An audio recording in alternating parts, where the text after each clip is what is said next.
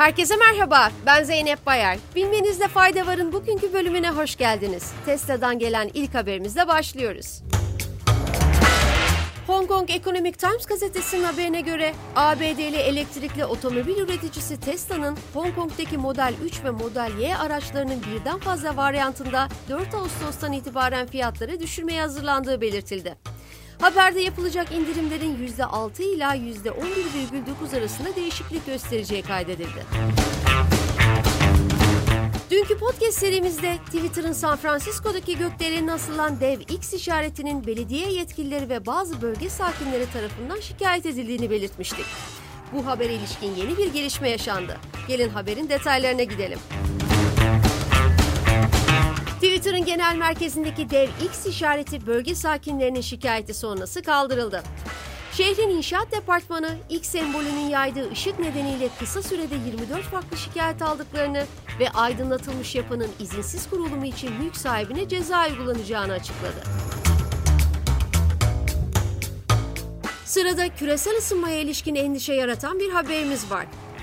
Amerika Birleşik Devletleri Ulusal Kar ve Buz Veri Merkezi, Antarktika'daki deniz buzullarında bu yıl erimenin son 45 yılın en yüksek seviyesine ulaştığını bildirdi. Buna göre Antarktika'daki deniz buzu seviyesinde küresel ısınma nedeniyle Arjantin büyüklüğünde erime yaşandı.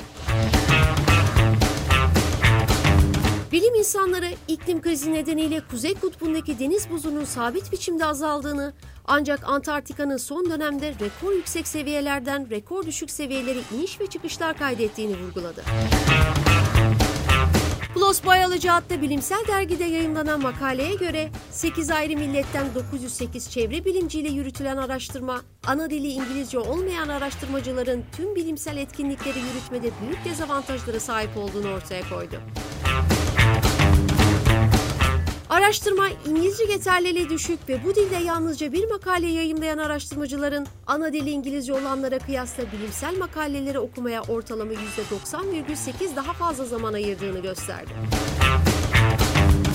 Diğer taraftan düşük ve orta düzeyde İngilizce seviyesine sahip bilim insanlarının makalelerinin kötü İngilizce nedeniyle dergiler tarafından reddedilme oranının ana dili İngilizce olanlara göre 2,5 kat daha fazla olduğu vurgulandı. Son haberimiz İran'dan geliyor. İran'da aşırı sıcaklar nedeniyle 2 ve 3 Ağustos'ta ülke genelinde tüm kurumların tatil edilmesi kararı alındı.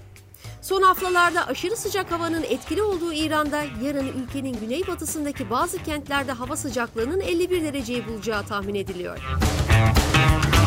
Bilmenizde fayda varın bugünkü bölümünün sonuna geldik. Sağlık ve mutlulukla kalın.